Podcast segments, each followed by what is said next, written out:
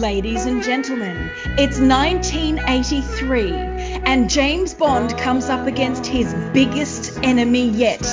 Is it the titular character Octopussy? Is it Kamal Khan, the ex-Afghani prince? Or is it the rogue USSR General Orlov?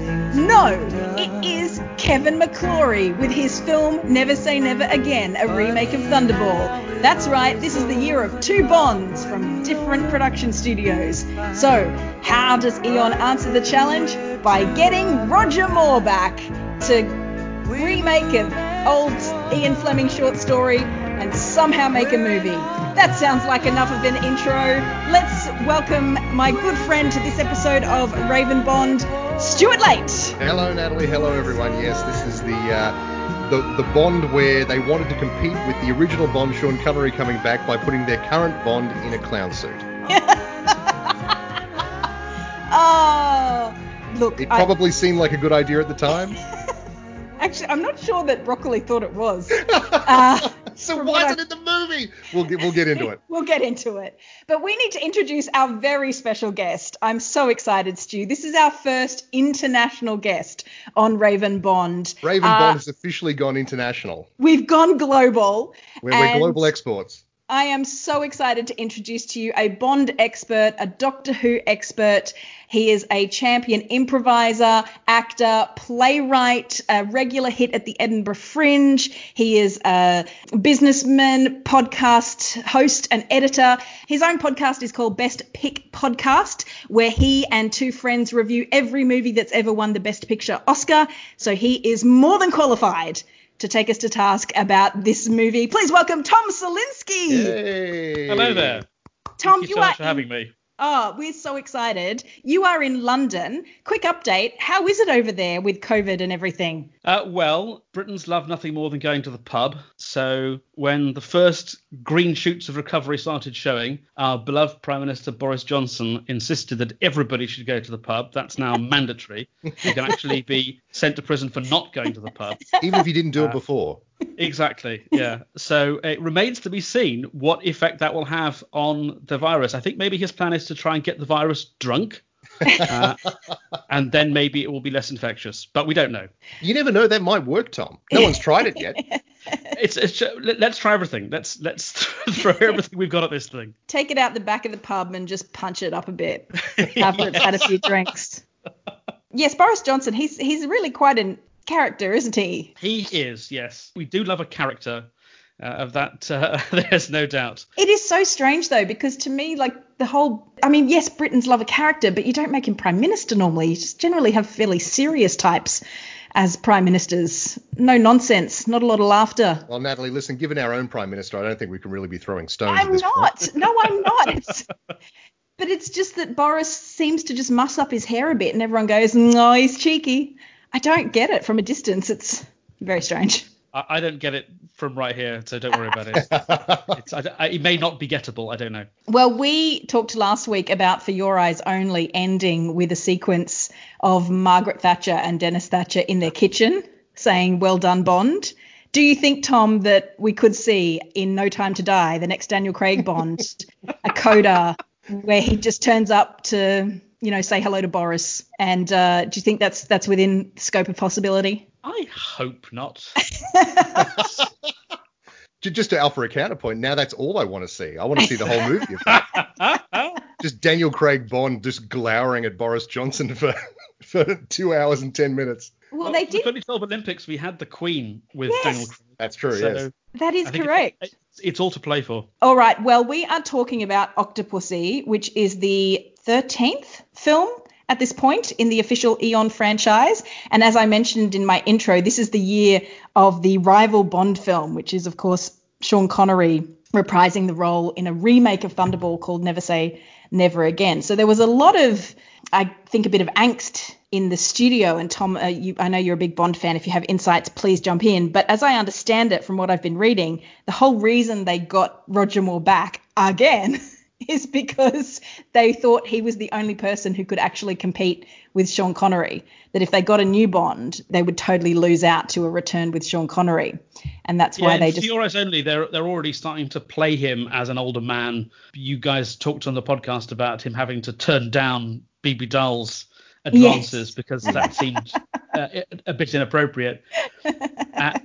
But it's interesting, for the next two films, the issue that he's over the hill is just never addressed. Yes. They just have to, it's just denial. And you're right, they couldn't afford to change Bonds when Sean Connery was bringing out his competing film, but they also couldn't afford to replace Moore after this one, because then it would look like Connery had won. So he had to come back and do A View to a Kill in order to prove that Eon's strategy was just, we're going to hold the line, Roger Moore's our guy. And we're not here to talk about A View to a Kill, but I'll just offer you this nugget, because it's not a film that's very well liked, and it's not a film that I particularly like. But there was a marvellous Radio 4 show with Mark Gatiss and Matthew Sweet talking about all the Bonds. And I think it was Gatiss who said, A View to a Kill is actually a very fine film if you can pretend that what you're watching is the half recollections of a bewildered old man who believes that he was once a member of the British Secret Service. As if it's a story he's telling his carer. Yeah. Yes, exactly. We're not quite at that stage yet, but he does look very, very over the hill in A View to a Kill. Isn't that interesting? And we talked last week about how he'd been looking to retire after Moonraker, but said he'd come back, and now he's had to come back again. Now he's kind of forced to go back for A View to a Kill. I'm surprised he's not still doing them, to be honest, like just from the grave. Dig him up. Sorry, that's very disrespectful to Sir Roger Moore. Don't mean that.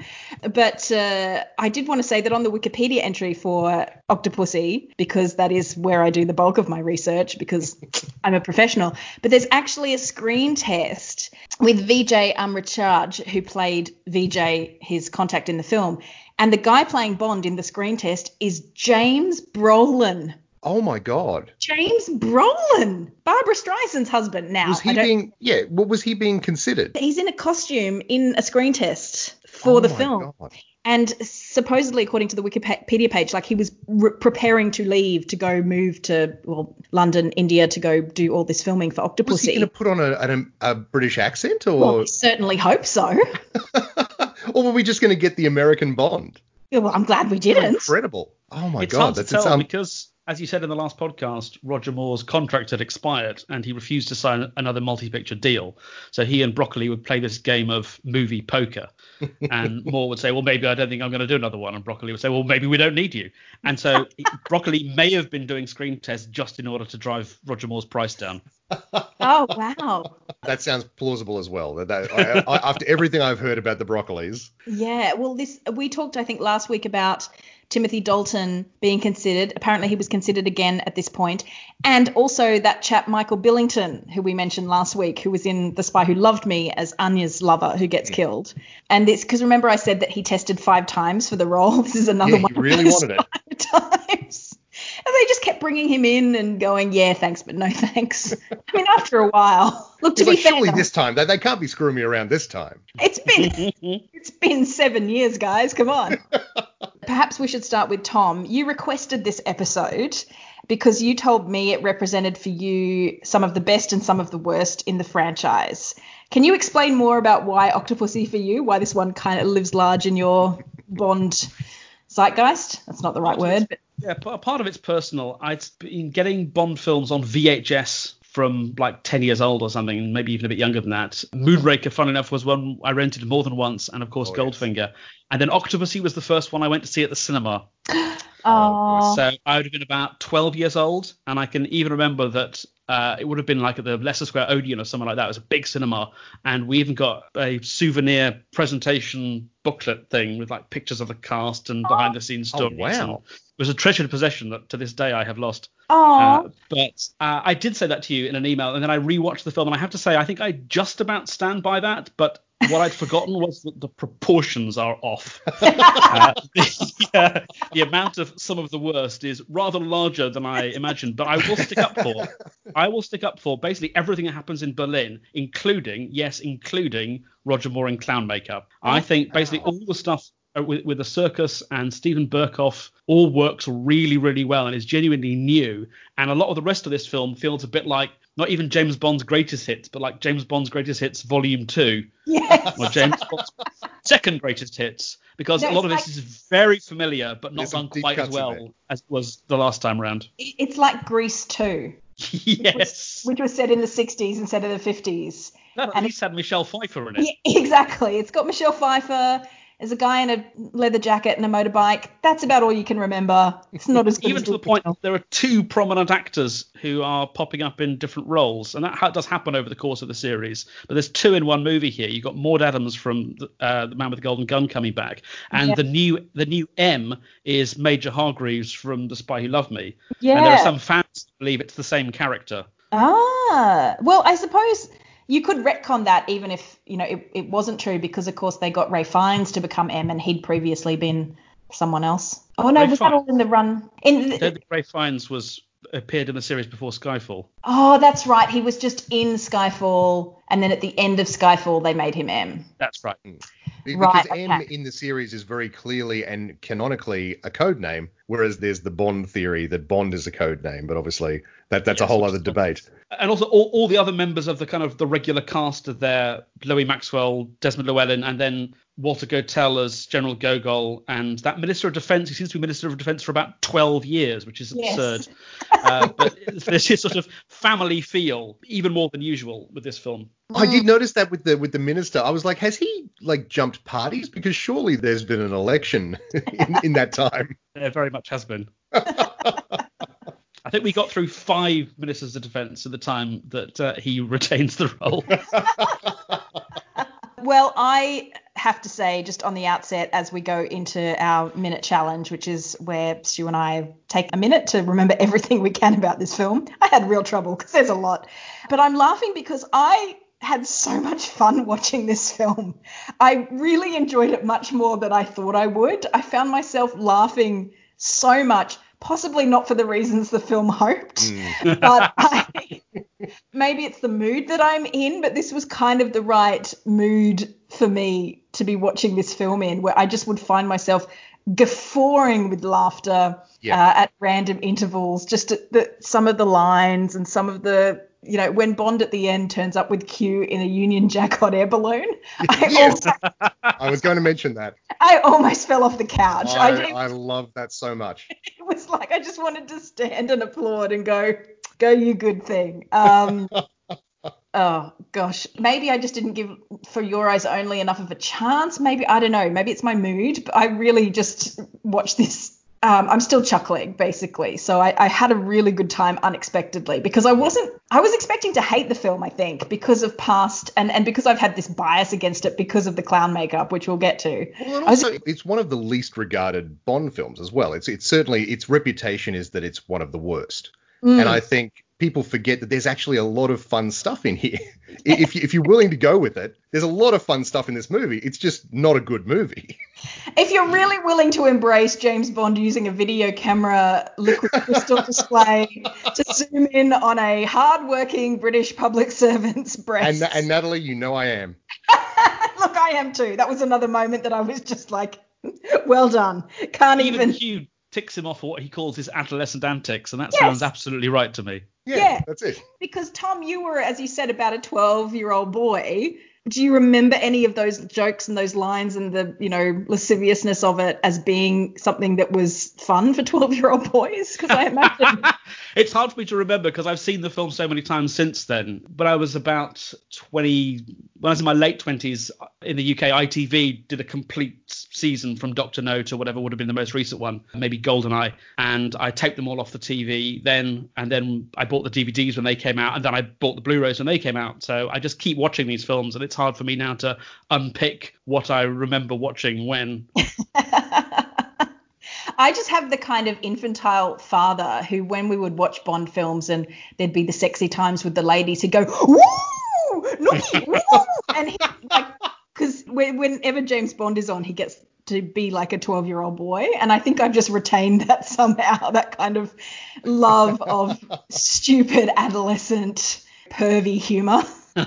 which is becoming more and more problematic as we go into the 2020s. But I'm hanging on. All right. Well, Stu, do you want to go first with your minute challenge? Yeah, I can go first. Yeah, absolutely. Hit us off. The first thing I wrote was, in case you didn't realize this film was set in the 80s, it's about a Fabergé egg. Was that That's the inciting incident. I just remember I have distinct memories of, as a kid in the 80s, like ads for Fabergé eggs everywhere. Is that literally just a me thing, or am I wide of the mark there? Do you mean like Kinder Surprise eggs or something? No. There was a thing. This is a thing where I think I'm going insane. There was definitely a thing in like women's magazines, which were all around our house and my grandmother's house as a kid, where you could buy replica Fabergé eggs. It was a thing. You could just get them. There was like a whole collection. Okay, I've just found an Etsy store which has 1980s Fabergé eggs. Yes. Yeah, they were definitely a thing. Okay, so this is like some sort of mail order you would send away. You could send away for you. You would send like a check, and they would send you this Fabergé egg, and there was like a whole series that you could collect.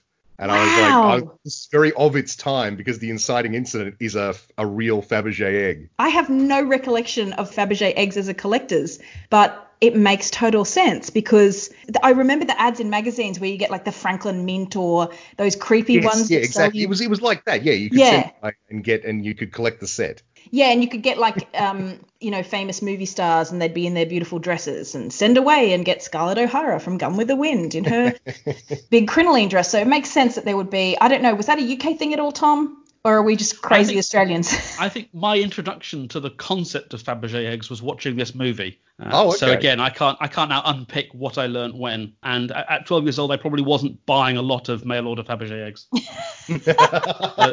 What Stuart says is entirely plausible. I do see, because the thing about Fabergé eggs is they're beautiful, but because they're so, so perfectly done, anything but the perfection of a Fabergé egg looks kind of tacky.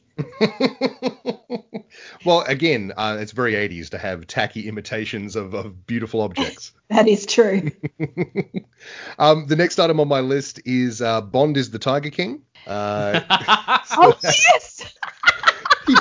He tells a tiger to sit, and the tiger sits.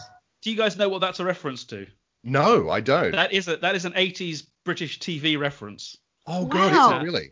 So there was a dog trainer called Barbara Woodhouse on British TV through the 80s. Right. And that was her signature like catchphrase, sit.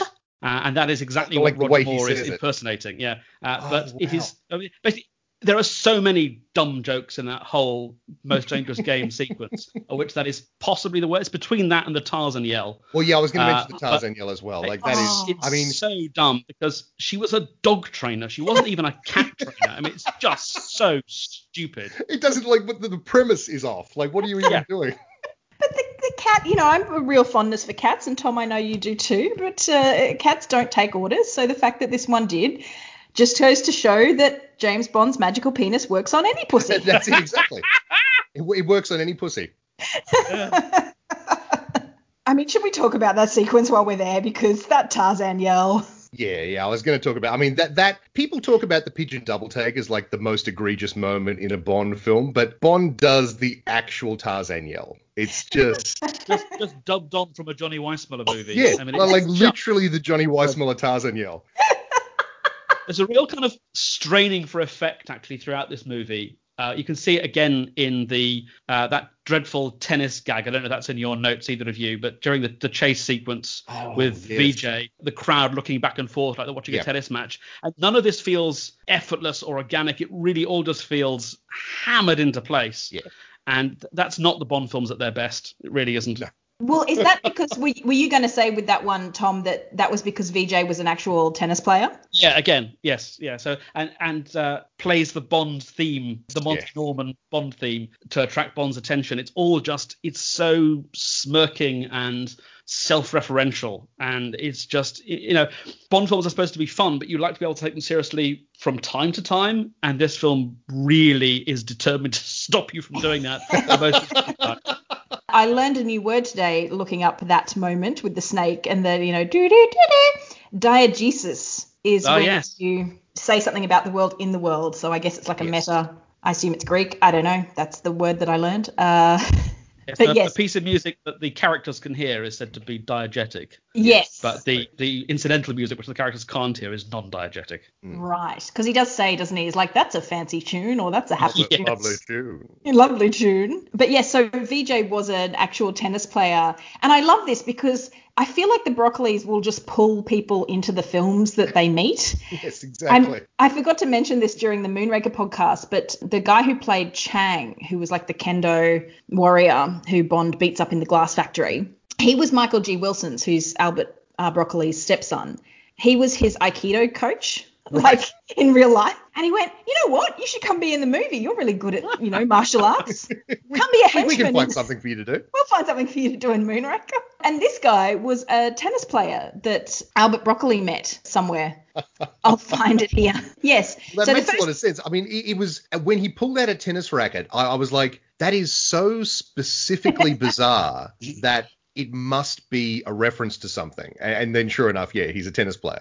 So, yes, he was the first one cast. Vijay Amritraj. He was the first one cast before Roger Moore.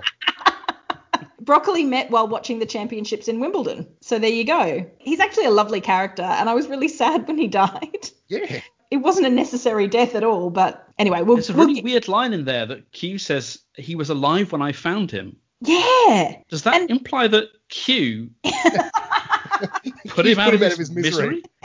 Jesus.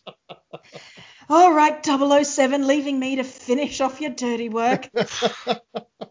Lucky I had this incredibly elaborate contraption to play with. Yes. But then he'd been killed. He got killed by the guy with the razor yo-yo thing. I think it's the suggestion is that he was mortally wounded.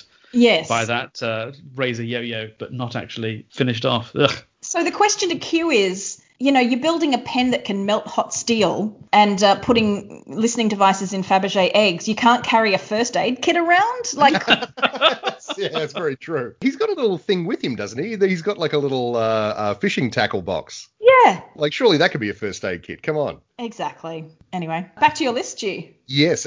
So my next point is that Bond is screaming about nuclear war while dressed as a clown. Is this satire? I didn't get that.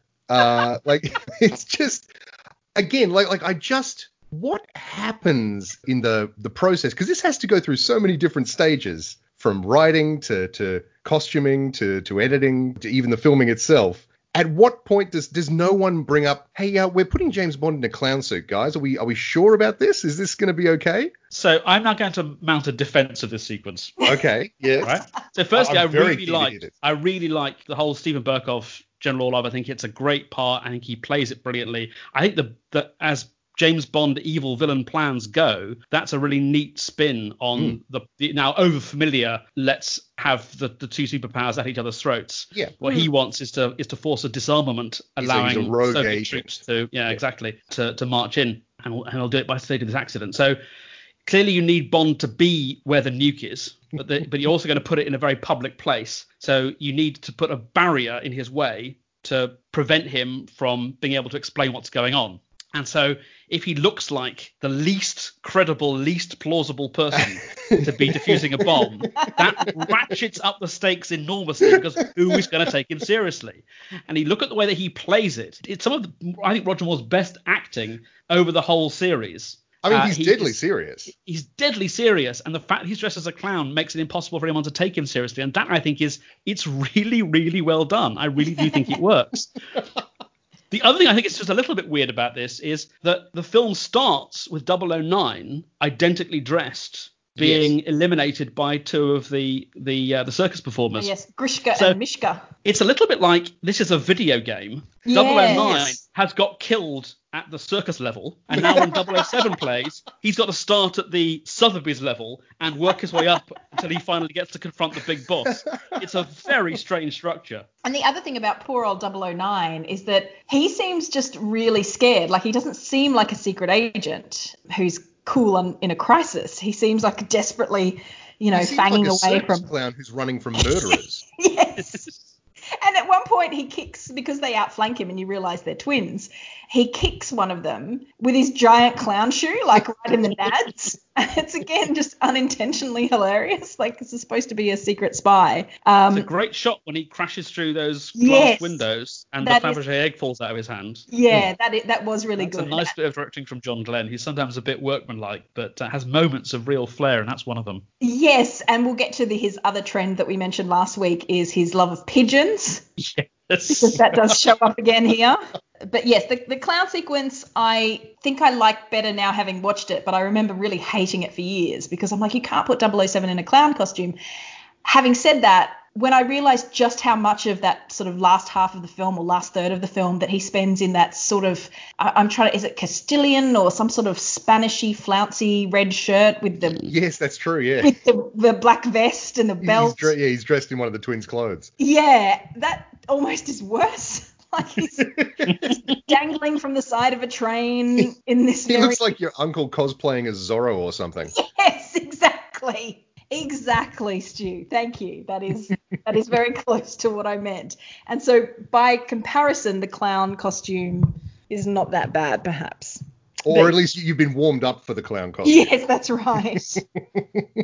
And look, I don't hate the clown costume. I just find it baffling because, again, you're absolutely right, Tom. It makes sense in the movie. When you watch it in the movie, one action follows another and suddenly Bond is dressed as a clown defusing a nuclear device. But I just think that, you know, in a chicken and an egg scenario, someone had to write that. And surely at some point someone said, are we sure about this scene? Are we absolutely sure that we want to go in this direction? According to Wikipedia, it was Albert Broccoli. The original script was written by a chap called, let me find it.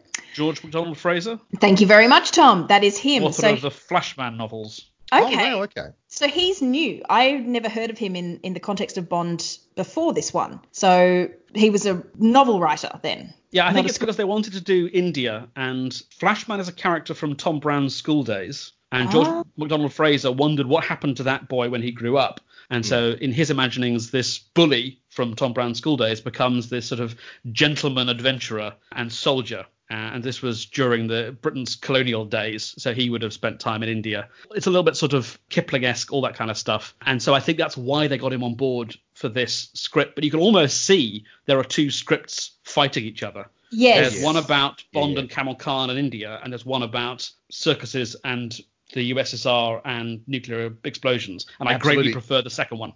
Absolutely. That was literally the next item on my list, is that there's a very good movie set in India and a very good movie set in East Germany, and they've smushed them together into one very weird movie. It was Richard Maybaum, who of course wrote many of the classics from the Connery era, and Michael G. Wilson, Broccoli's stepson, who gets involved in a lot of the writing from here on in, I believe. And they got rid of his idea for the opening sequence. This is George MacDonald Fraser's opening idea was going to be a motorbike chase set at the Isle of Man TT. I assume that's a race. But then they retained the moments that Broccoli had first criticised, where Bond dressed as a clown and also as the gorilla. Because I had totally forgotten about the gorilla. We'll get to that. But yeah, so there was, I think you're right. There's definitely a battle between different tones of movies, much more than others. And I was really interested to note the running time of this one is 2 hours and 10 minutes, which is the same as Thunderball. No, Natalie, I'll just step in there for a second. Thunderball is actually, and I've gone back and triple checked this because I wasn't sure, but Thunderball is actually 7 days long. It's a full calendar week long. It is a long movie with long sequences. Lawrence of Arabia and Gone with the Wind twice in the time it takes to watch Thunderball once. Exactly. Well, this one, to me, does feel like the time, because Orlov gets killed a good 30, 40 minutes before the end. It's such a pathetic death, isn't it? Yeah. One of the interesting things about this film, I think, and one of the things that you don't often see in Bond films, is you have three villains kind of pursuing their own agendas. Yes, and that was actually at the top of my list, which was Octopussy, Orlov, Kamal Khan, so many villains.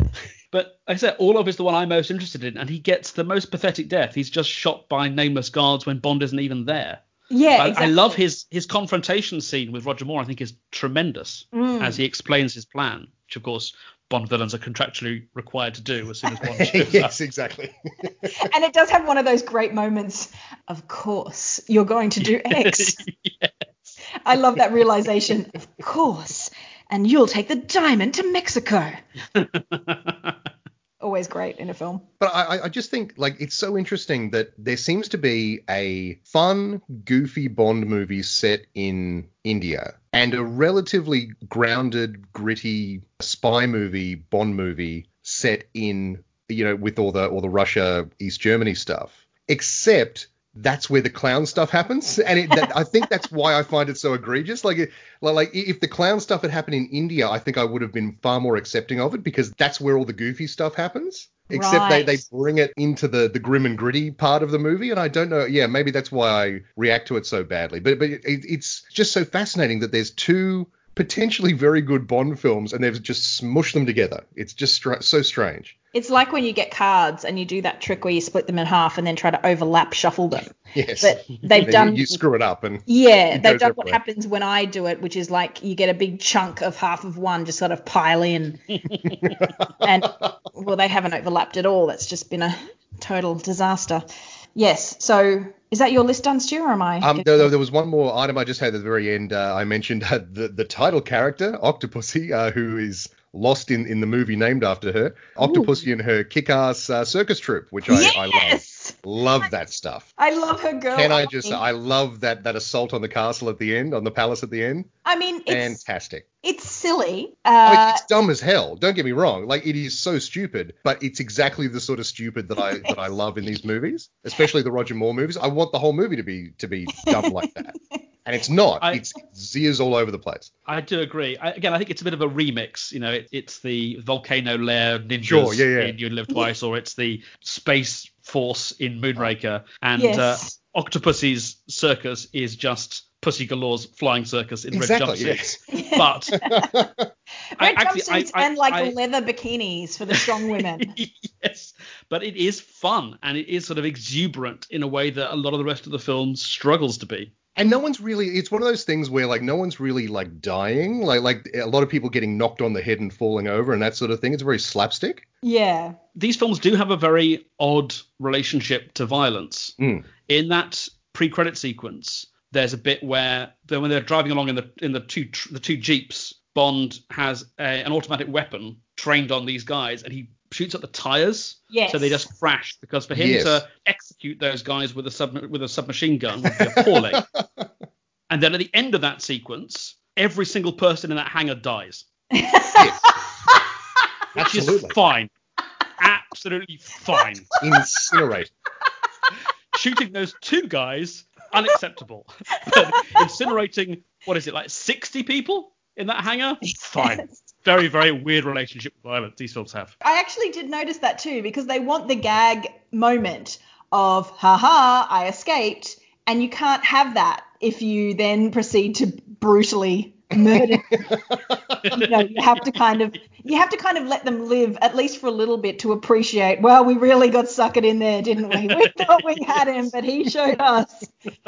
But then he does, when he has that moment you were talking about just a moment ago, Tom, with Stephen Berkoff, and they have the confrontation, Orlov and Bond.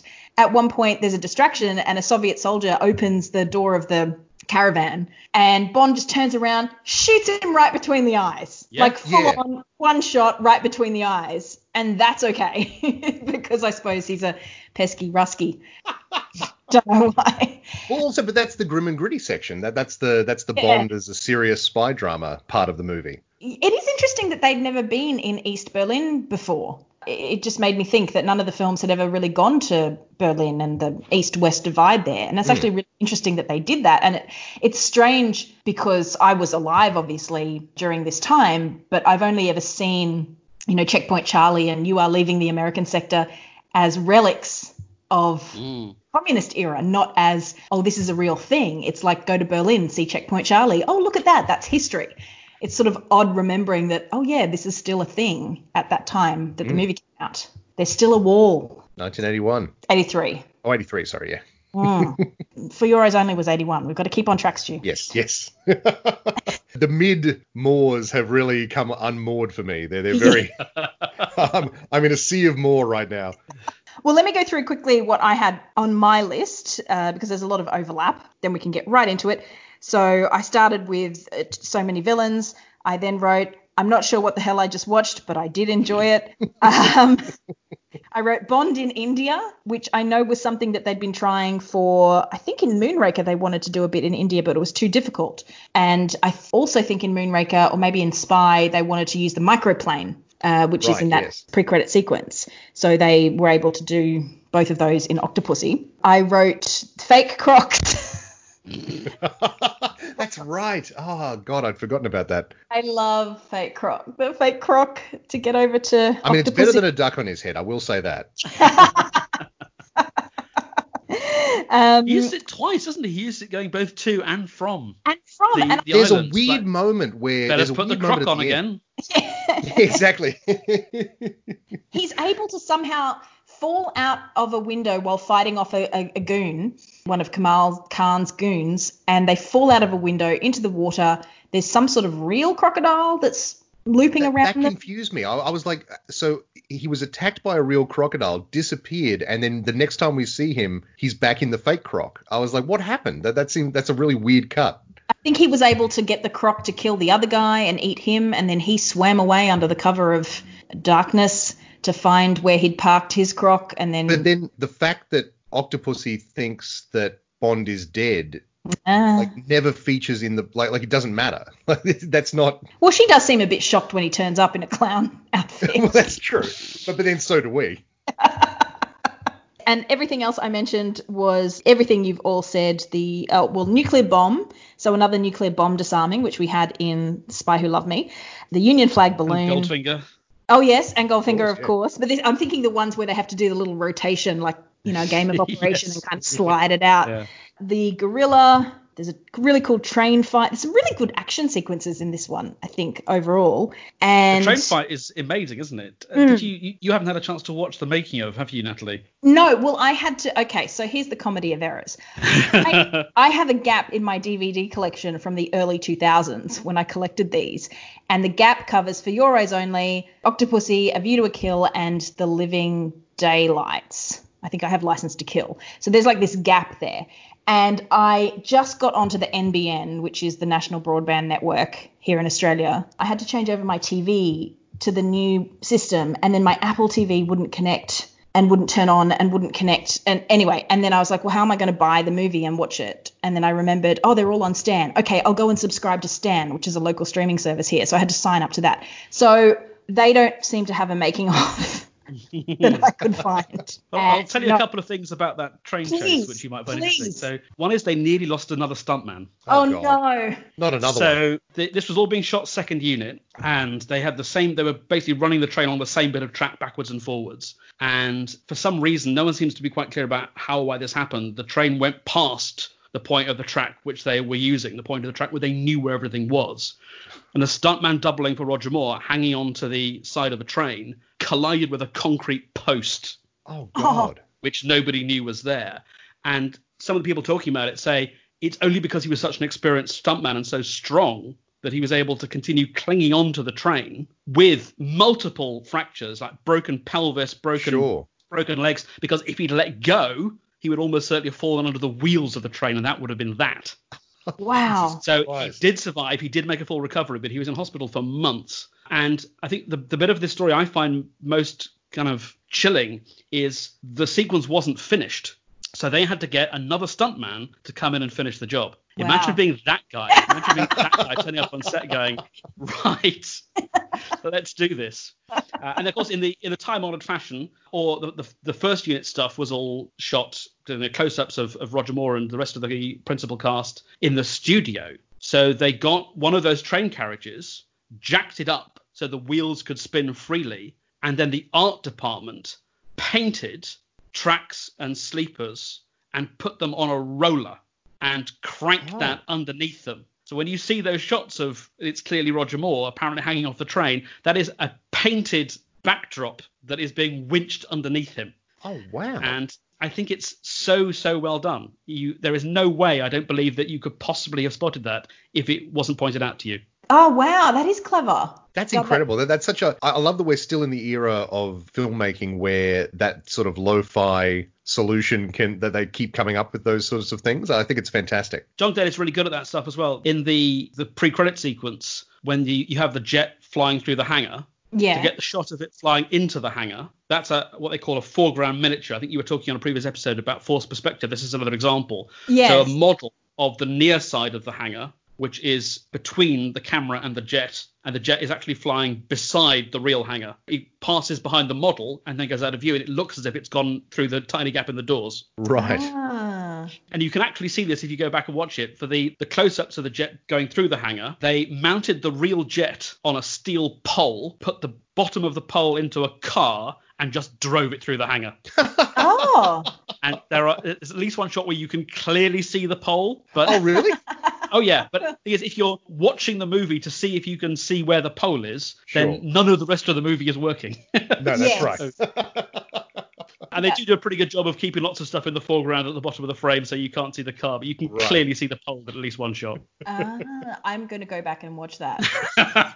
I did love the fact that, you know, in that pre-credit sequence when Bond turns up at the base, so it's Cuba, isn't it? That's where he's supposed to be, because he takes off and he says, I'll see you in Miami to the girl. I'm guessing Cuba. But he comes in and...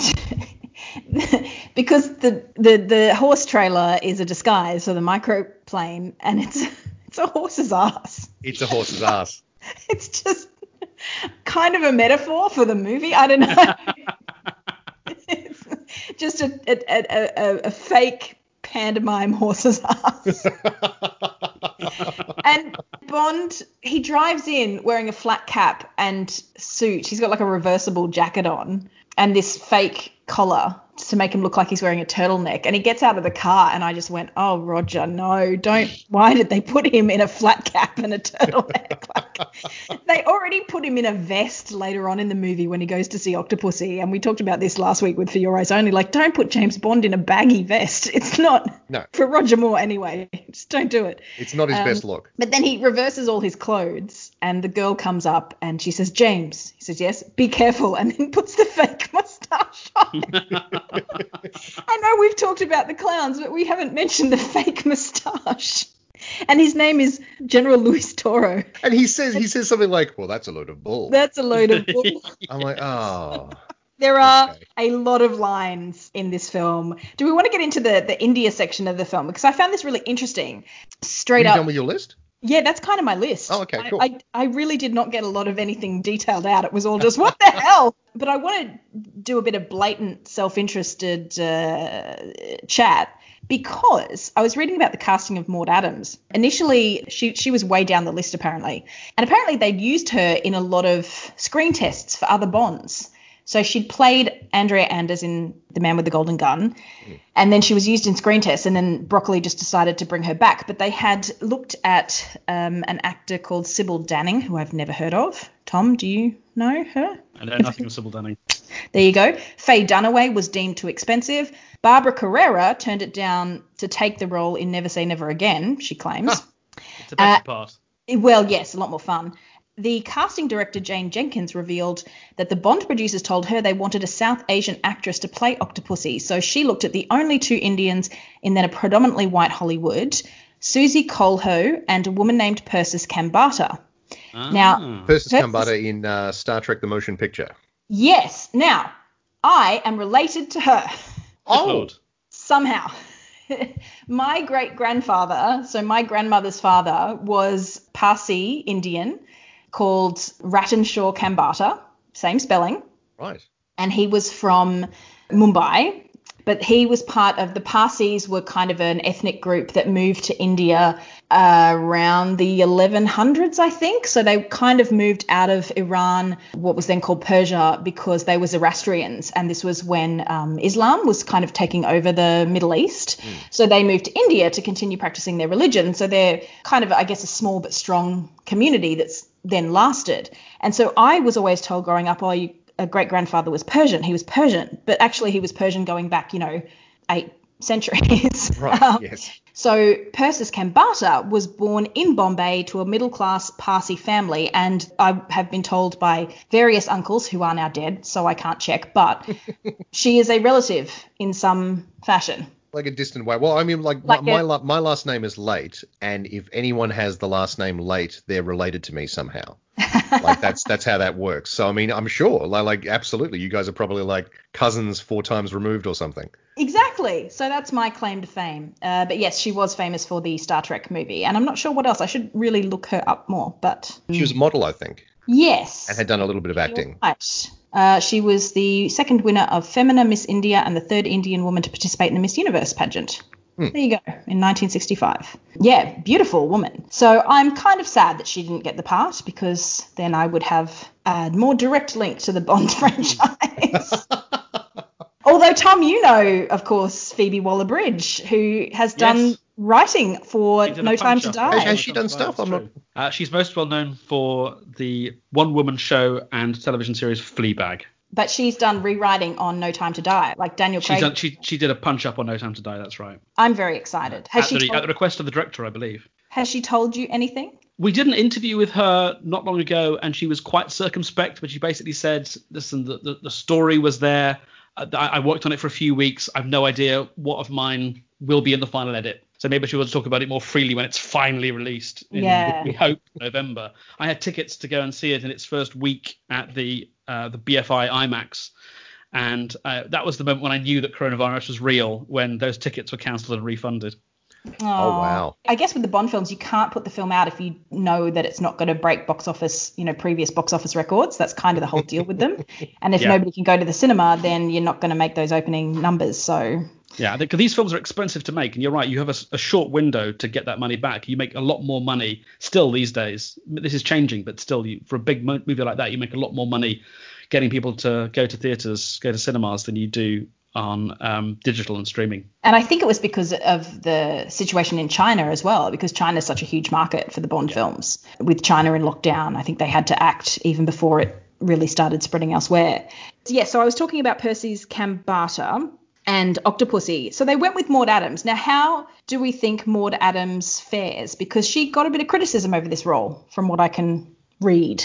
I mean, my take is that she's totally fine as Octopussy. I just think the character disappears in the movie named after her. Because she's just the smuggler, isn't she? She's not inherently evil. Like you expect her to be the main villain, and she kind of is telling Khan what to do, but then also there's all this other stuff happening with the Russians that he's involved in, so he's sort of coming over the top of her, and she just gets lost. There's too many villains doing too many things. It's not clear who is whose line manager.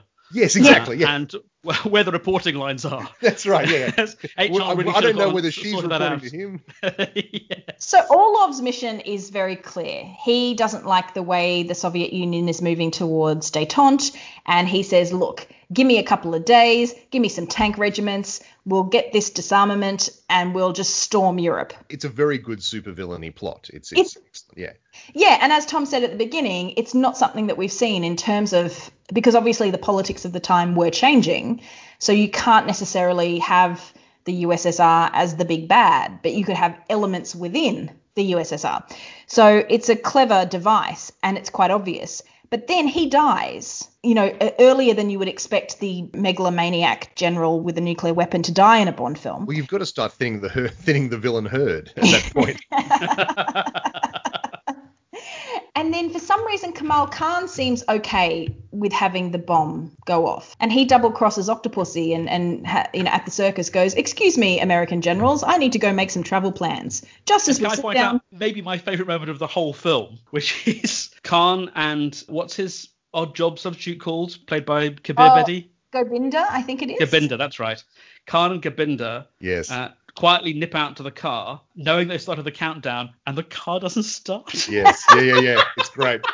And the look that Louis Jourdan gives Kabir Bedi is priceless. That is and see, Stuart, that's what I'm talking about. There's this black humour that runs throughout this section, absolutely. Which is why I think the Roger Moore in a clown suit does work.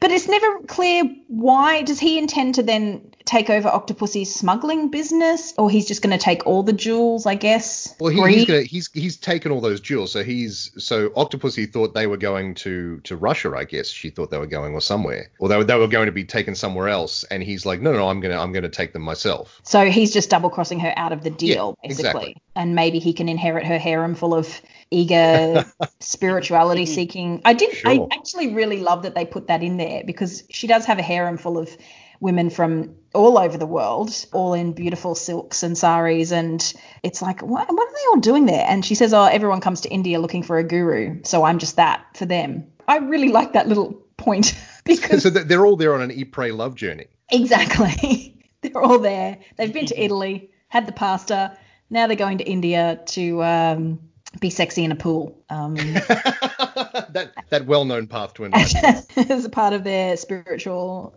journeys. The other thing I remember about Maud Adams' casting is there was a lot of attention given at the time to the fact that she was a bit older than the typical Bond girl, and so she was supposed to be a more age-appropriate leading lady for Roger Moore. She was 38, and Roger Moore was 56. So in other words, she's 18 years younger than him instead of 30 years younger than him, which was the age difference between Roger Moore and Carol Bouquet in the last film. Oh, my goodness. Wow. Oh, Hollywood. Sorry. Having said that, I mean, they're not wrong. She does feel more sort of matched with Bond. But, yeah, you're right. Like, it's still a ridiculous age gap. Yeah. And you see, this fact finds me after I was watching, going to bed last night, a little YouTube documentary, a little YouTube channel that talks about Hollywood's golden era, and I was watching this little video about whatever happened to Baby Jane and the famous quote-unquote feud between Joan Crawford and Bette Davis, and how they took whatever happened to Baby Jane on because they were getting older, roles were drying up, and they knew this would be, really good for them both to get back into the spotlight. And is that the Be Kind Rewind channel? Yes, it is. I love that channel. That's fantastic. She's great. Highly recommend. They're really interesting deep dives. They sort of range from about 15 to 30 minutes. Incredibly well researched, very funny. And she was talking about how in Whatever Happened to Baby Jane, and the actors they both do look older, and they're made up to look older as well. But in real life, they were only 54. And she puts it in perspective by saying, right now, Nicole Kidman is 53. Mm. So, and you've got all these women, like you've got Kate Blanchett and Halle Berry and Jennifer Lopez, who are all 50, just looking incredible, and they don't look 50, and obviously probably surgical things have changed, but we have changed that way. I suppose you've got to look like you're still 30 even if you're 50. So I think we pointed out before that, like, Daniel Craig is 52 years old, like he's not far off Roger Moore, and yet he does not look like Roger Moore. No, but how old are all the women who've played across? I'm just looking up how old Leah Sado is. Exactly. Like, and there's a similar problem across many of his movies. All right. Well, she's 35 now, so I think she was about 16, 30, 17 years younger than him. I guess for Hollywood, that's okay. It's practically the same age.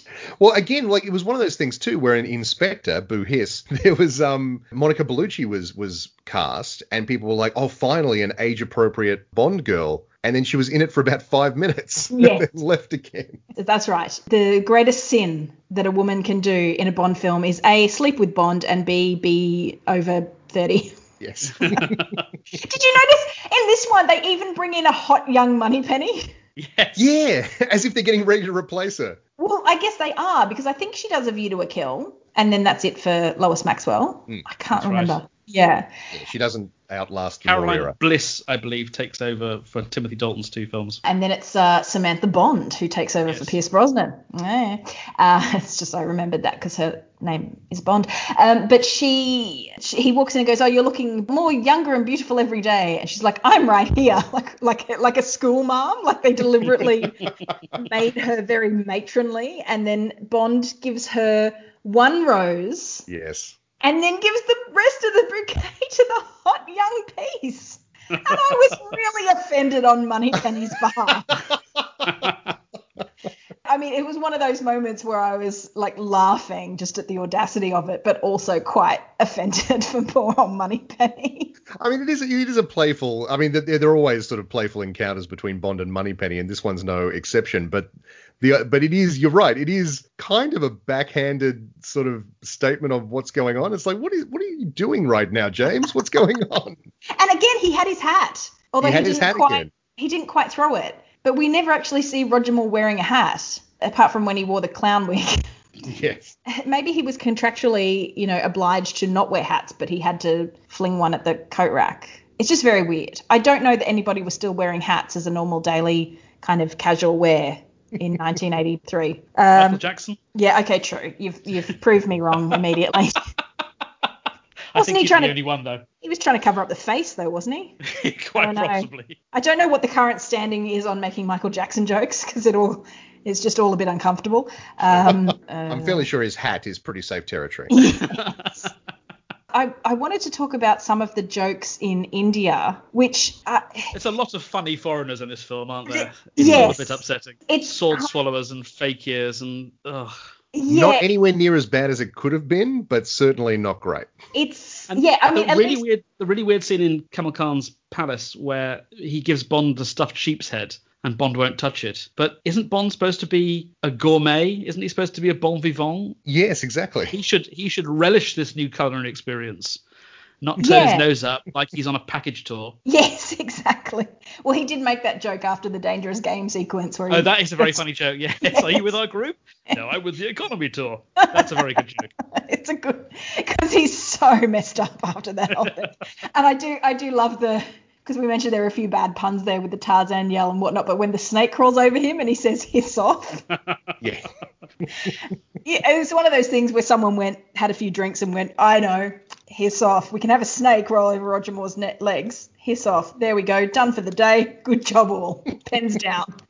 But actually the dinner scene sparked a memory in me because I was like, this feels very Temple of Doom. Yes. Right? Which I had the same thought. Yeah, and I went and looked it up because I'm like, I wonder if, because obviously Spielberg and Broccoli knew each other and a lot of the Indiana Jones stuff is deliberately homaging James Bond. And I was like, maybe they used this scene as an inspiration for that scene in Temple of Doom. But Temple of Doom came out in 1984, in May 1984. So presumably, like, they wouldn't have seen this scene before they shot anything for Temple of Doom. So was Indian cuisine on people's minds in the zeitgeist at that time? Like, what was going on? What's even more weird is that both of You to a Kill and Temple of Doom have minecart chases in their final act.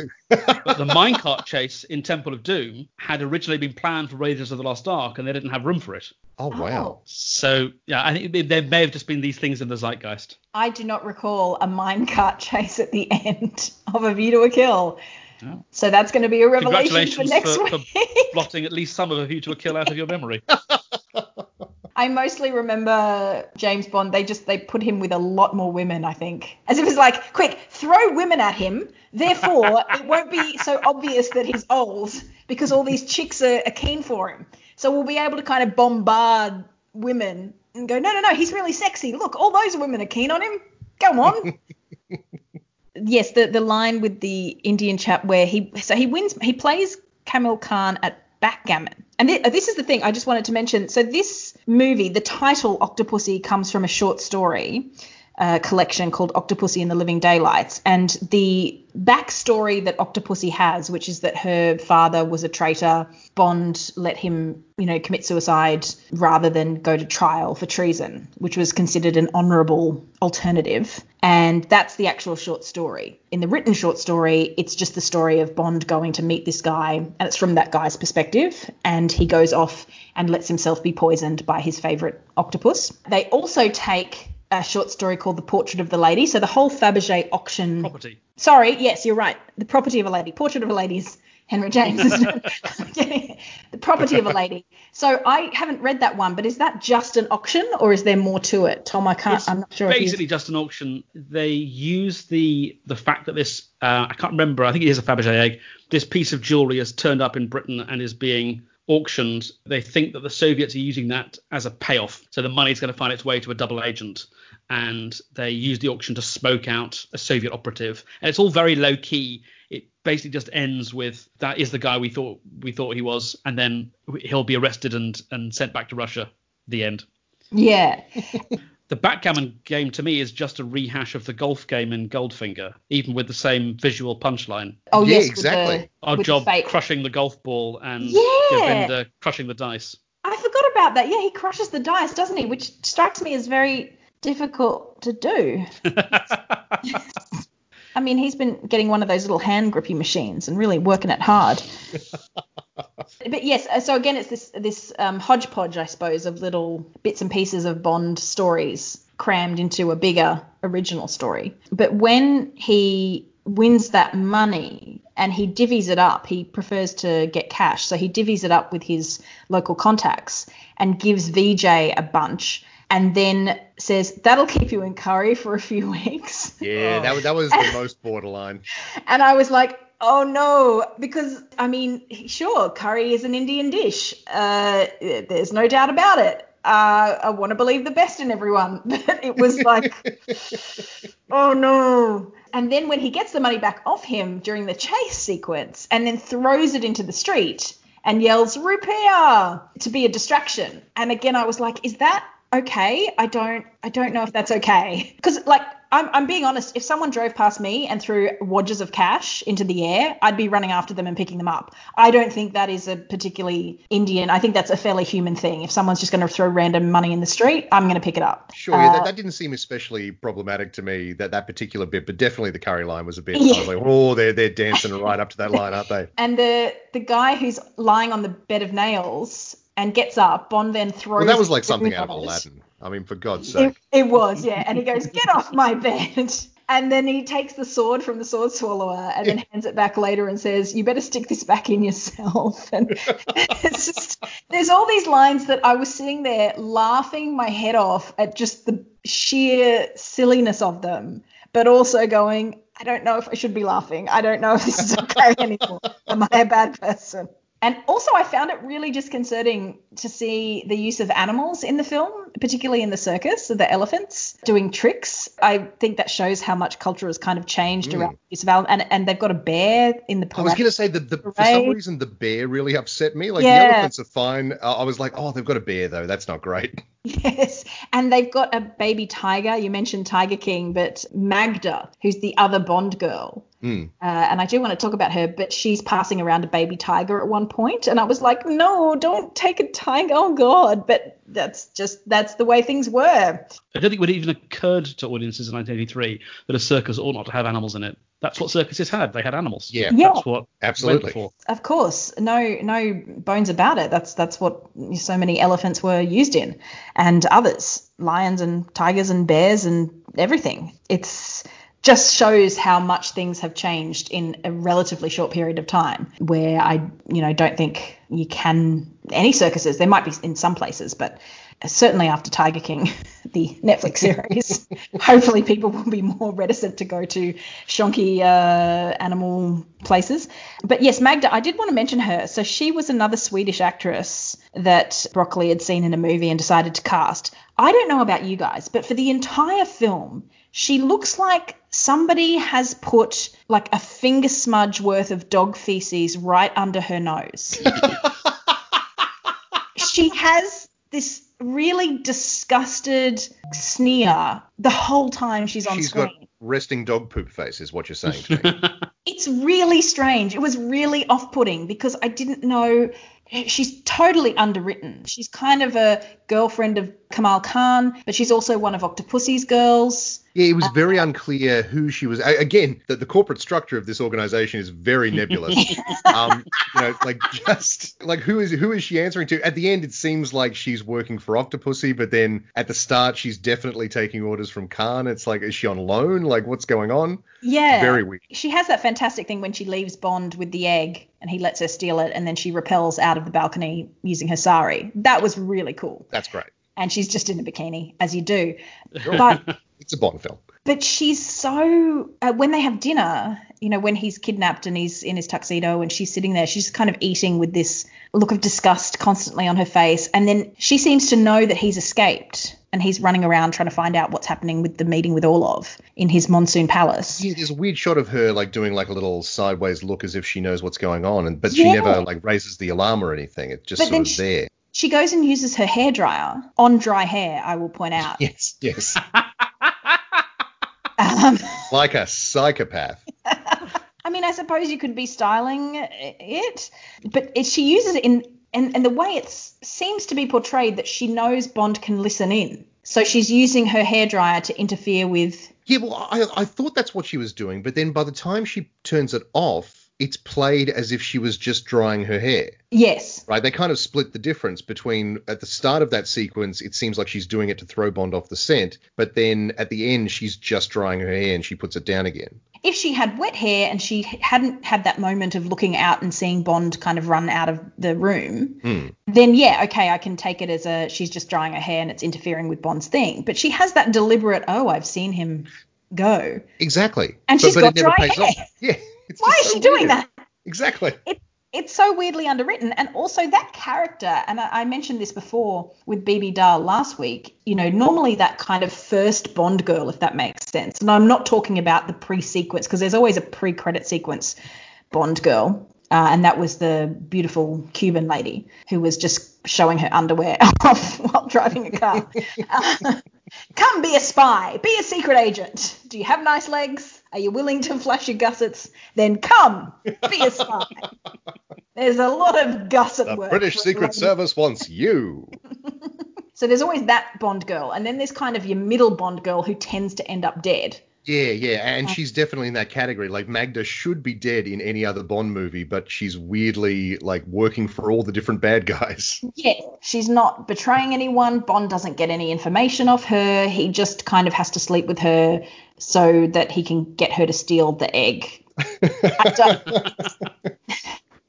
Yeah, and again, that's that script writing issue of she's kind of in both stories, I suppose, because she ends up as the ringmaster of sorts at the circus. Roger Moore seems kind of weirdly resigned to the fact that he's going to have to sleep with this beautiful woman, and she seems weirdly resigned to the fact that she's going to have to sleep with him. And it's like, guys, you just not sleep together. They've seen earlier Bond films. They know the rules. That's it, yeah, they know the rules. They're like, well, this is the part where we have to sleep together, and then I betray you. Okay, like, excellent. And then they're getting champagne or something. And when Bond goes to get it on with Octopussy, it's a really interesting. They try to give her, I guess they try to give her a get out of jail card because she's a bit sensitive about the fact that she's a smuggler. She knows she could be doing something sensitive. I would say downright defensive about the fact that she's a smuggler. You know, because she says to him, I'm a businesswoman and these women are here to get spiritual guidance and I train them in various businesses and I've diversified into hotels and circuses and things like that. She's a kick-ass businesswoman, Octopussy. Go her. But then she's smuggling and Bond kind of points this out and she's like, hey, well, you're a paid assassin, so yeah, you can't judge me. And he's like, oh, but I do very much. Because she tries to kind of get him on side, doesn't she? And he's like, I'm not for hire. Well, she tries to recruit him basically and say, yeah, come work for me. He's like, I'm not for hire. And so then he storms in after, she storms away, and then he storms in after her, plants a big kiss on her and goes, you're right, we are two of a kind. I don't know what that meant. No, it means nothing. It means nothing. Like he snogged her and then went, we are two of a kind. What? And then there's like this very relaxing shot of them sitting down. Again, it's one of those things because Roger Moore's getting older. The sex scenes are not sexy. You're worried someone's going to do their hip. It's not that. It's just that they can't. They kind of do it with Magda where they're sort of in the sheets and he's kind of under the sheet and she's sort of leaning on top of him and it's a bit better staged. But he and Octopussy are supposed to kind of fall together and fall on the bed and there's this top-down shot of, I don't know if it was a waterbed. It had that kind of slight. I thought it was at first. I think it was just very billowy. Yeah, billowy satin sheets. And they fall down, but he's like in his vest. And yeah. and we even said, like, you know, in his first couple of movies, he was shirtless a lot. Yeah. And it has been a long time since we've seen him without a shirt. Well, we did see a nipple, though. We did get one of Roger's. We still get a nipple. Ridiculously large nipples because he gets stung by a leech. Yes, that's right. Burning the leech off his chest, and we got a bit of nipple action. But yeah, so they kind of collapse together, and then in the morning he gets up, gets fully dressed, and then he notices something happening. Like all of the goons are planning their subterfuge attack, stealth attack, I should say. He notices he's got a feeling, and Octopussy says, "Well, come back to bed." And then they kind of collapse into bed again in the same way. And I'm like, at least let him leave his shirt off or something. Because like the way he grabs her and kisses her is kind of very Bond, you know. I'm going to kiss you now and you have no say in this, which, again, I don't know if that's okay anymore. These movies, complex dance around consent. Yeah, but it's, you know, it's like, oh, sometimes that's, you know, a bit of the chase, a bit of the throwdown, a bit of the like, sorry, I'm very inappropriate. I'm sure it was very consensual. I'm sure that she stormed off saying, I'm storming off. You're very welcome to come in and snog me, though. But I have to have this moment. Yeah, I'm sure it was there. All of these podcasts inevitably end up with me just talking about, can we just get some more sexy times going on, please? I don't know what's wrong with me. You're one of the only people who are calling for these movies to be more horny. Well, no, just horny in a better way. Right. Well, that's true. These ones were just, you know, just Roger Moore kind of collapsing onto a bed in a vest. It's not sexy. No, that's true. And I don't know, like, where were the women on set? And this is the whole problem. They probably didn't have any going, yes, let's, yeah. It was probably just John Glen going, yeah, we'll have you fall on a bed. That's what happens. But, yes, the pigeon moment, John Glen's pigeon moment was when Bond sneaks out. He escapes from the Moon Palace and he's sneaking around, and then a pigeon flies out. Yes, and I noticed that. I was like, Glen's at it again. Yeah, that's his motif. And he also, it kind of happened with the tiger too. That was there was a spider web in that Dangerous Game sequence. Yeah. Oh, yeah, and there was a genuinely disgusting shot where he squashes a spider. Yes. And, like, goop goes everywhere. I'm like, oh, okay. Now, I've been talking and rambling a lot. Tom, are there any other things about this film that you can think of, given that it's, you know, one that you've returned to again and again, that watching it again, you know, recently for this podcast maybe stood out as better or worse? Or there's a few little sort of miscellaneous points which we haven't covered, which I could kind of rattle off. Please do. It annoys me that Octopussy says octopi. Which is hyper pedantry gone wrong, because octopus is a Greek word, so it would not have a Latin ending to pluralize it. If you absolutely insist on giving it a Greek plural, it should be, believe it or not, octopodes. Octopodes. But octopuses is fine. Octopuses is correct. Okay. Yeah, I think you might have talked about this on previous episodes, but there's this weird thing in the Roger Moore films where MI6 just establishes a new headquarters in whatever city Bond fetches up. Oh in. yes, I love that. Got to mention that one. Oh, it's so bizarre. Clearly, they can't just send. I think it was. They can't just send Bond some gadgets. They have to ship Q and his entire laboratory to wherever one specific agent happens to be. I genuinely love that, Tom, and I want it to come back in the new movie. I want like the new Q Wishaw to show up like in these foreign locales. I want that to happen. Yeah, oh, one line that stood out for me this time around, one of the other things this film is famous for is it being impossible to keep track of which Fabergé egg is which. But one thing I hadn't spotted before is that the whole basis on which the film gets going is Kamal Khan's urgent need to get the real Fabergé egg back, because there is, quote, an unscheduled inventory in 2 days.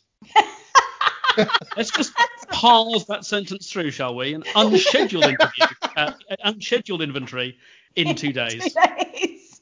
Mm. I don't know about it, but it's happening in 48 hours. Yes.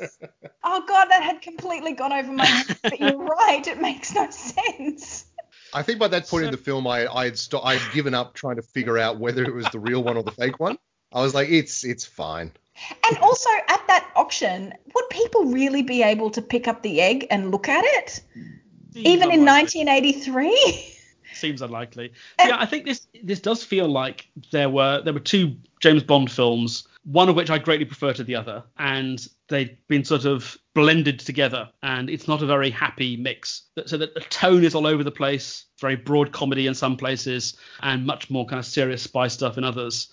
And I think probably what makes it work at all, despite his advanced years, is Roger Moore just breezing through it. He somehow manages to take these two disparate tones and make them both work. And I think it's very easy for us now in the age of Daniel Craig to say, well, you know, he was just a joke, wasn't he? But he knew exactly how he wanted to play this part. And he was hugely popular in the role. I think it's also worth reminding ourselves that Octopussy came out a few months before Never Say Never Again. It cost less than Never Say Never Again, and it made more money at the box office. Yes, it was. Are you going to do Never Say Never Again for the podcast? I feel like we should. I feel like we've been going back and forth, but yeah, I think we might have to do it next. I would do it next week, I think, if I was in your position. I can understand why you want to do it at the end as a kind of appendix. Maybe do the 1967 Casino Royale as well. I've heard that's awful. I own it on DVD, but I've always been scared to watch it. To quote a line from one of my colleagues on Best Pick talking about a different movie, it's hard to judge it as a film because it's not a film. I'm not entirely sure what it is, but it's not a film. There were, I think, 6 different directors. Oh my God. At one point, all shooting material simultaneously. And at the end, the producer was so grateful for the efforts of the one person who sort of managed to pull it all together in the edit. He said, "I'm going to give you a special credit on the film as supervising director." And he turned around and said, "I don't want anyone to think this film was supervised, least of all by me." But in terms of the evolution of the Bond films, like I said, like why Roger Moore had to come back and do yet another one at the age of 57, and my own experience growing up watching them as they were being released, I think for that kind of sweep of the history of the cycle, it's worthwhile watching Never Say Never Again in sequence and seeing how it affects the films around it. All right. Well, maybe we will, because I've always been of the very kind of hissy, like, it's not a Bond film because it's not Eon, but it is Kevin McClory, and it does have a lot of Bond elements and a lot of stuff that's so familiar to Bond that, you know, the music and the title sequence and all that stuff that they couldn't do. And how they then do it. And also Sean Connery has quite the spectacular toupee. So that's another thing I wanted to mention about Octopussy. This has got to be one of the worst theme songs of the series. Isn't it terrible? Not only is it kind of wet and weedy in its own right, but when that sax starts, it just sounds like porn. Yes, it sounds like we're going to see Roger Moore in the Red Shoe Diaries. It's just dreadful. And it was John Barry composed it. It's not his best throughout. Actually, this is not his best score. He comes back, I think, for one more. I think he does The Living Daylights, which is a really, really good score. This feels phoned in to me. Well, the lyrics are by Tim Rice. And now, if I am to, well, that's what it said in the opening. I believe so. No, I think that is correct. And if it's the Tim Rice, isn't he Sir Tim Rice now? Isn't he Andrew Lloyd Webber's occasional lyricist? Or was? Or am I getting confused? I mean, if it's Tim Rice. So what's he doing with the in and out of my mind? And who is Rita Coolidge? Who was she? She was some pop straw of the age, I think. I can't even remember myself. I think this is probably her biggest hit. Yeah, it's more baffling than For Your Eyes Only with Sheena Easton being in the title sequence, quite frankly.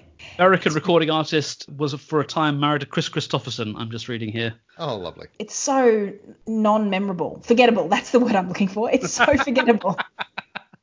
I mean, the opening credits does have some pretty full-on frontal boob shots. I hope. Someone who's phoning in is Maurice Binder, who I think ran out of ideas for James Bond title sequences sometime in the mid-70s. And they're he's got like a woman with the sort of pearls or something down her boobs or chains or something just across her nipples. Do you remember how the title sequence for A View to a Kill starts? No. Okay. All right. I'm just going to leave that with you. Okay. I know that I love that theme song, though. I know that the theme song is a banger, A View to a Kill. It's by far the best thing in the movie.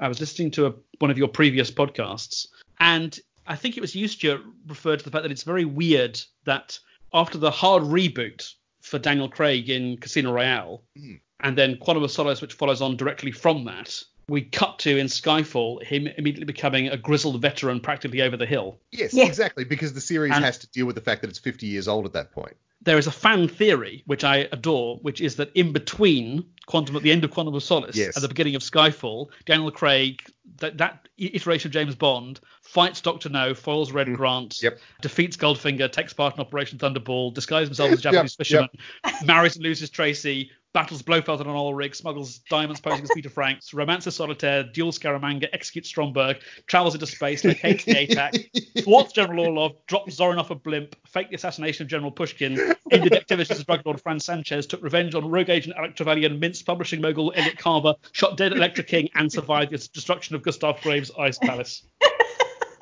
And that's why he looks a bit tired. Yeah, exactly. It was a very busy 3-year period.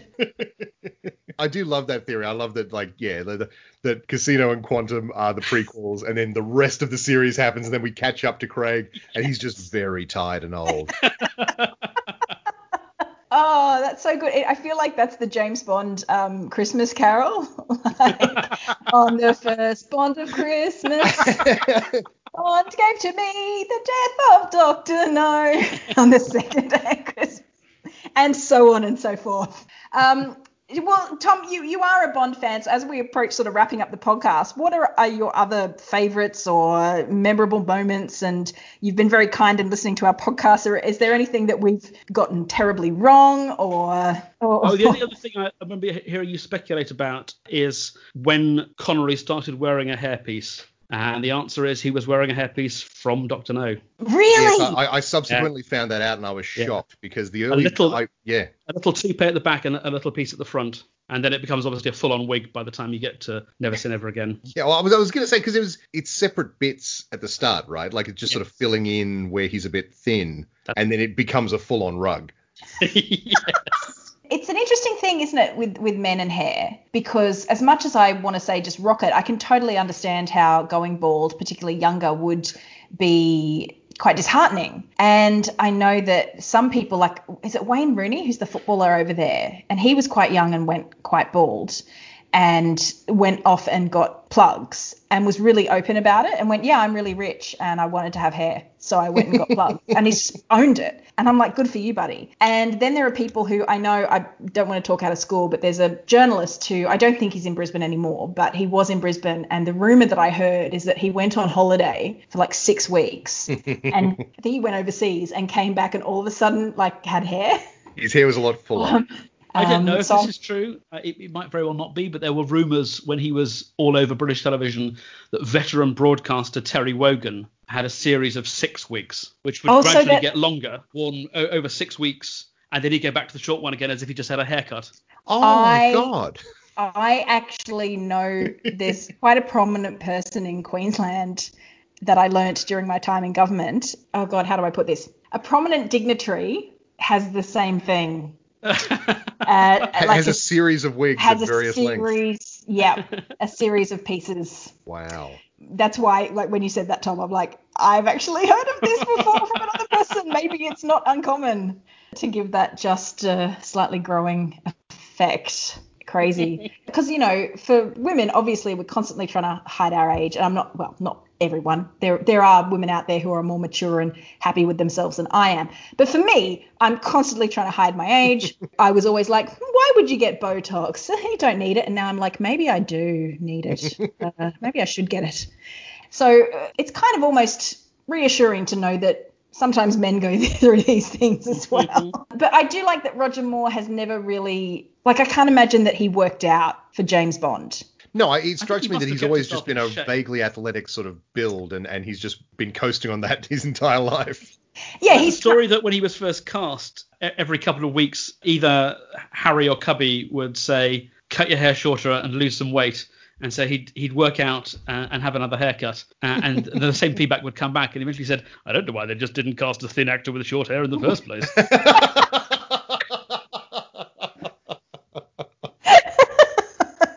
I put this in my Moonraker recap online, but I found this fantastic behind-the-scenes Super 8 footage from Moonraker.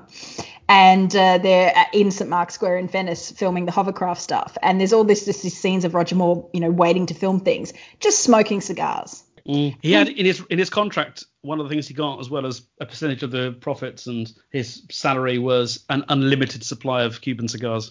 No way. Yep. It was in his rider. Can you imagine Daniel Craig even Like maybe he asks and gets a box of them or something. But can you imagine him going, oh, the dressing room must always have Cuban cigars in there? I can't even. It was a different time.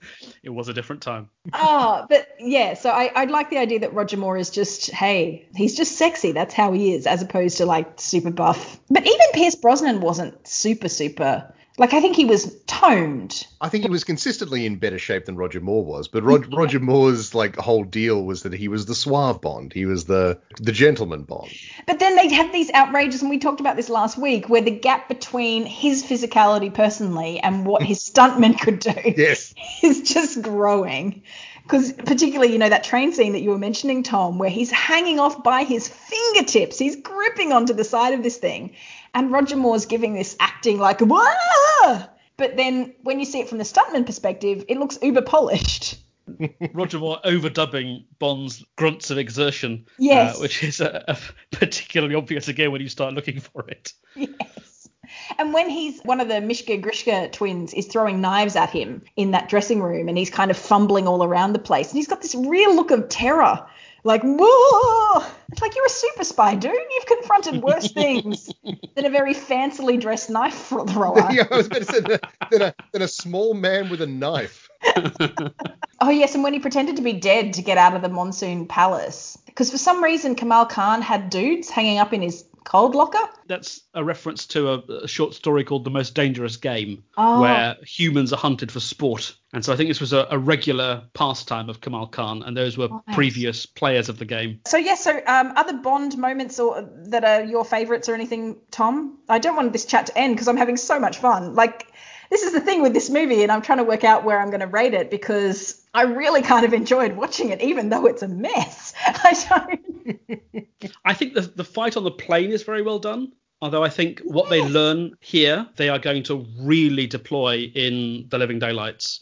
There's a fight on a plane towards the end of The Living Daylights, which is one of the best action sequences in the entire franchise. Mm. And they're kind of feeling their way a bit here because it's quite short, that fight, but it's very effective. There's a lovely gag with Roger Moore sliding down a banister as well and having to use the submachine gun he's holding to shoot off the sort of decorative globe at the bottom of the banister. Otherwise, it will collide with his magical penis, which, of course, will bring the entire franchise to an end, because what is Bond without his magical penis, after all? Indeed. I love the fact that the magical penis is catching on. Lots of people now just tell me, it's like, oh, I love the magical penis. Like, well, we all do. That's the point. There's one other tiny bit I noticed, which is that bit where he's creeping around the palace and then he goes to find Octopussy. He hides behind the door and Khan comes in and doesn't see him. But the Octopussy girl who opens the door just looks right at him. Yeah. They kind of have a moment. It's kind of cute. She's like, should I say something? Should I not say something? Does Kamal Khan know he's here? Does he not? Oh, goodness. And then at the very end, they don't really have a good punchy final line. Like, I mean, even For Your Eyes Only had the parrot saying, give us a kiss or something like that. And she drops her robe and says, For Your Eyes Only, darling. And they go for a skinny dip. But, of course, Moonraker had Tempting Re-entry and Spy Who Loved Me had Keeping the British End Up. And then I can't even remember. And I just watched the film. I can't even remember what his leg is like in a brace because he's right, yes. badly injured. But then he just kicks it off and Max on with her. And then at the end of the film, it does say James Bond will return in From A View to a Kill, which was the title of the short story. Mm. And they dropped the from. So this is the second time they've got the title of the next film wrong in the end credits. Because I think, as you pointed out, at the end of Spy Love Me, it says James Bond will return in For Your Eyes Only. Yes. And I'm pretty sure they stopped naming the next film at this point. I think at the end of A View to a Kill, it just says James Bond will return. Yes, and that's what it's said ever since. That's what they do now because you're right. It's like it's just too big a risk. You don't want to keep chopping and changing. You could get accused of being inconstant. So, yes, goodness. Well, I'm bluffing for time because I am trying to work out where I'm putting this film. But Stu, you're generally pretty sorted with these things. Do you want to go first? That's it. Well, I've placed it in my list and I'm not sure if I'm happy where I've put it because it's pretty far down. and it probably deserves to be there. But like you said, I had a lot of fun watching this movie. There are genuinely good action scenes. Like the scene on the plane is really good. I thought it was really well done. There are funny moments. There are action-packed moments. There are moments of actual comedy that work pretty well. And then there are other things that are obviously really, really bad. And like the juxtaposition of those things means that I can't put it very high on the list. But like I kept going down the list because that's how we do this. You sort of have to justify each spot. Does this film belong above this one? And I got down to You Only Live Twice in 10th spot. And I was like, well, look, You Only Live Twice has all the yellow face stuff, and that's not great. But it also has a spaceship that eats other spaceships. And as I've said, like that is excellent. I can't in good conscience put Octopussy above that. So I think this has to go in number 11, which means it's just above The Man with the Golden Gun and then Thunderball in dead last. So it's still not enough to go beyond Thunderball for you. No. Thunderball is a movie that is 8 days long. And I think that's points off. I mean, it's too long. It's far too long for a movie. Ridiculous, really. I actually think I am very similar to you, except my issue has been, do I put this above or below For Your Eyes Only? So I'm right down the bottom. Man with the Golden Gun is at the bottom for me. And I still feel bad about The Man with the Golden Gun being at the bottom. Well, it's another one that's weirdly schizophrenic. There's really good stuff in The Man with the Golden Gun, but there's also some very stupid stuff. Yeah, I think I'm going to have to put it just ahead of The Man with the Golden Gun. Oh, maybe I should put it after. You liked The Man with the Golden Gun more than I did. I did. My issue is as I always say, trying to balance the enjoyment I have of watching the film versus the do I come back to it? And I don't come back to For Your Eyes Only, but I can appreciate it's a better film than The Man with the Golden Gun. And so by that logic, I probably have to put Octopussy ahead of The Man with the Golden Gun as well. But I don't know if I want to. Maybe I'll put this last. Maybe I'll do it. This is going in last spot. I mean, look, it would be an uncontroversial choice if that happened. Mm-hmm. Both of them suffer with story problems, The Man with the Golden Gun and Octopussy. Octopussy is probably more egregious because it's the really two big stories and they're kind of clamped. But then it does have Stephen Berkoff, who we probably didn't talk about him enough in this because he's great. His eyes are just, they should win Oscars just on their own. Have you seen him live or anything, Tom? I saw him live once years ago. I saw him doing a one-man show doing stories from Edgar Allan Poe, which was remarkable. And this is, I think, just the beginning of thinking about casting bigger names, especially as the villain. We get a real star, Christopher Walken, wasted, alas, in View to a Kill. And from this point on, they do start thinking about upping the ante a bit, whereas up till now, it's been sort of European theatre actors. Yes. Well, Michelle Lonsdale, great, but not really a marquee name. No. And so this is, I think, the cusp, because Louis Jourdan also, he was in Gigi back in the 50s. He had been quite the star in his day. What is his heritage anyway? Because he's playing Afghani. He's French, I think. Oh, right. But maybe French and something else. Okay, like maybe French Algerian or something. Something like that, yes. So let me think while you're looking that up. Where am I? It just says French. French. Well, I suppose he has dark hair. Yes. Born Louis Robert Gendre in Marseille in 1921. Educated in France, Turkey, and the UK. Have you seen Gigi? No, I never have. That's a weird film, but he sort of plays the rake in that. Did that win a Best Picture? Have you done that one? It did win a Best Picture, and we have looked at it. It's one of the more confounding ones we've seen. It really hasn't moved with the times. Because it's basically a story about, isn't it fun to be a prostitute? Except they never say the word prostitute. It's very, very odd. Just tell us about Best Pick Pod, because it's kicking goals and it's really We're having a lot of fun doing it. Yeah. So this is me and two friends, and we're all kind of writers and actors of one sort or another. And we are working our way through every film that's won Best Picture at the Academy Awards in an order determined by picking them out of a hat at random. Hence, Best Pick. With each episode, you'll learn what happened at the Oscars that year, what was happening in film generally that year, and then how that film got made. Then we watch the film, and then we'll tell you what we thought of it. And we end by trying to answer the question, did the Academy get it right? Or was there another film released that year which would have been a more worthy winner? I was going to say, I would imagine that often the answer is no, the Academy did not get it right. Yes. But we do try and take into account the way that things move with the times and try to look at other films that were out that year and try and, to the greatest extent that we can, judge it by the age. Because there are some films which seem a bit creaky now, which were revolutionary when they came out. Do you want an Oscar fact? My current favourite Oscar fact, which is from a recent episode. In 1937, an actress called Alice Brady was nominated as Best Supporting Actress for a film called In Old Chicago.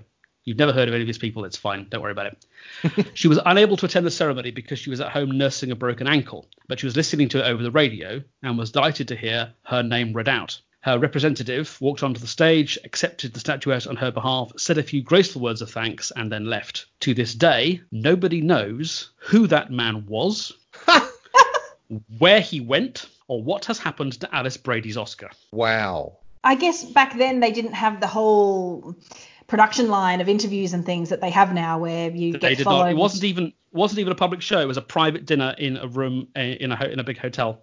It was like a fancy banquet with dancing afterwards. So at some point, someone wandered in and went, "It's Alice Brady. I think I'll just thank you very much." That's incredible. Isn't that amazing? And yes, for more of the same, go to bestpickpod.com, and we have got about 65 episodes up there at the moment. Well, you're getting close then to... We are. Yes, there have been 92 Best Picture winners so far. Assuming that the Oscars for 2021 does go ahead, by the time we finish, there will have been 93. And what happens after that? I imagine people are saying you've got to find, like, because for us, after James Bond, we're going to do Batman, apparently. Okay, all right. We'd like to keep it going in some way. I think Arrest will be in order. We've got lots and lots of research for all of these films, so I think we'll definitely try and turn all of that research into a book. Oh, that's a good idea. Fantastic. How we keep the podcast going is a matter of active conversation at the moment. Oh, that's fantastic. Look, I think I'm going to put Octopussy. Oh, gosh. I'm going to put it last. Last place. I'm going to do it. I'm going to put it under The Man with the Golden Gun, because I do like Scaramanga a real lot. And I don't know that I like any of the villains in this as much as him. So that's I could change my mind next week. Stu and I have been discussing maybe that we'll do a rejigged list after the full franchise. Okay. And I was thinking what might be good is to allow us like a limited amount of changes. So like 3 changes, yeah. One up here, one down here, and that's it. I tried to do in 5 minutes what you guys have been doing over the last 12 or 13 weeks. Oh. And put the films in order so far. And I think my list is a bit different from yours. Oh, yes. So what have you got? I find it hard to distinguish between Goldfinger from Rush With Love and The Spy Who Loved Me. To me, they are all excellent. Right. And I'd happily watch any of them. They're all just great. But probably, in that order, probably Goldfinger because it's so iconic. From Rush With Love is probably the most completely successful film. And Spy Who Loved Me is probably the bondiest Bond of them all. That's down the bottom, top 3 in exactly the same order. Yeah. Yeah. So down the bottom, I think Thunderball, Diamonds Are Forever and The Man With the Golden Gun are all basically dreadful. In different ways, but none of them really work for me. Thunderball, as Stuart says, you have to book out a long weekend in order to watch it all. Diamonds Are Forever, even Sean Connery looks bored by, and The Man with the Golden Gun is just nonsense from beginning to end. So then there's quite a lot kind of jockeying for place in the middle. I think near the top of the middle, I would put Honor Majesty's Secret Service and You Only Live Twice. Mm-hmm. I think what's interesting about You Only Live Twice is, for me, that's the point where the series stops innovating. There are a lot of things that hark back to You Only Live Twice, including this film. But at the time, I think it was doing something new with the Bond series. And Honor Majesty's Secret Service suffers very badly from the fact it doesn't have James Bond in it, but it's got some model who's wandered in looking a bit uncertain. So that's my top 5. And then thinking about it now, I think I've realised that the more films go kind of in order for me, I think it does go Moonraker, For Your Eyes Only, Octopussy.